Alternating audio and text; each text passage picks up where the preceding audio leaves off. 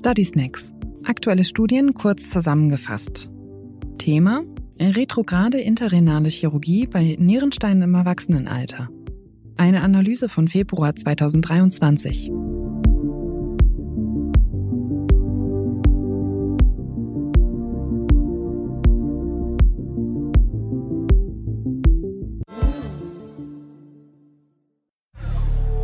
Fragestellung der Analyse und Fazit.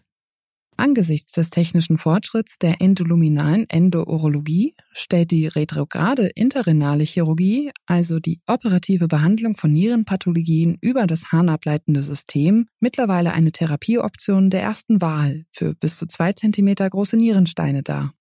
Moderne Ureteroskope und Lasertechniken machen dies möglich. Ein großer Vorteil des Verfahrens besteht darin, dass es prinzipiell unter Spinalanästhesie durchgeführt werden kann.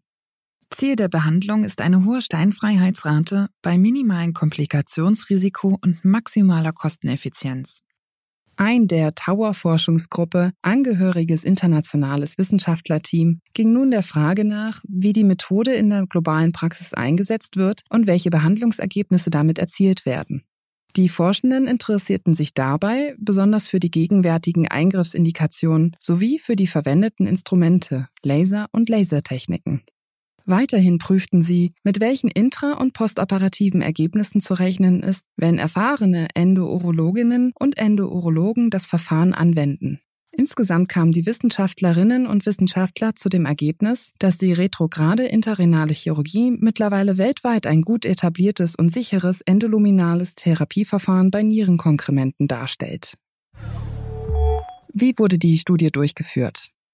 Die Tower-Forschungsgruppe etablierte in Zusammenarbeit mit internationalen Spezialistinnen und Spezialisten auf dem Gebiet der retrograden intrarenalen Chirurgie eine weltweit multizentrische Datenbank. In dieses Register werden Erwachsene aufgenommen, die sich an den teilnehmenden Behandlungszentren aufgrund von Nierenkonkrementen einer flexiblen Ureteroskopie unterziehen. In der aktuellen Analyse flossen die Daten von 6.669 Personen, etwa 2 Drittel davon Männer, ein.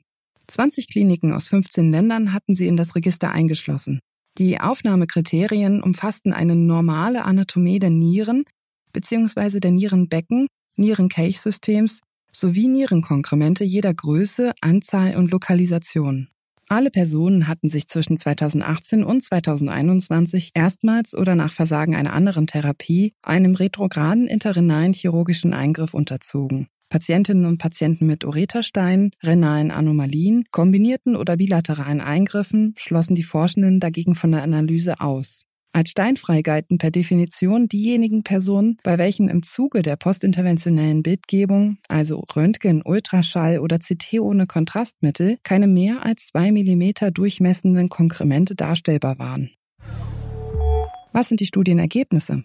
Das Durchschnittsalter des Studienkollektivs betrug 49 Jahre.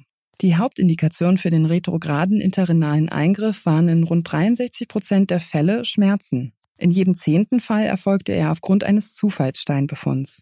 Rund 41% der Behandelten wiesen multiple Steine auf. Die Konkremente hatten einen Durchmesser von durchschnittlich 10 mm. Bei nahezu der Hälfte der Personen wurden im Vorfeld des Eingriffs ein Ureterstent gelegt. Und 77% erhielten eine Antibiotikaprophylaxe.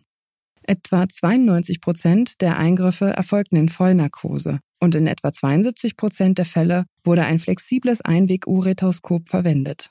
Ein Holmium-YAG-Laser kam bei 73% der Eingriffe zum Einsatz, in den übrigen Fällen dagegen ein Thulium-Faserlaser. Die Eingriffe dauerten im Schnitt 62 Minuten. Transfusionsbedürftige, interoperative Blutung erlitten 6, Ureterverletzungen dagegen 119 Personen. Die postoperative Liegedauer betrug durchschnittlich 3 Tage. 8% der Patientinnen und Patienten erlitten mindestens eine postoperative Komplikation. Am häufigsten handelt es sich dabei um Fieber oder Infektionen. 84 Personen benötigten aufgrund einer Sepsis eine intensivmedizinische Betreuung. Die postoperative Bildgebung zeigte bei 1445 Personen, das entspricht rund 22%, residuelle Konkremente, wobei diese in nahezu der Hälfte der Fälle asymptomatisch waren und lediglich beobachtet wurden.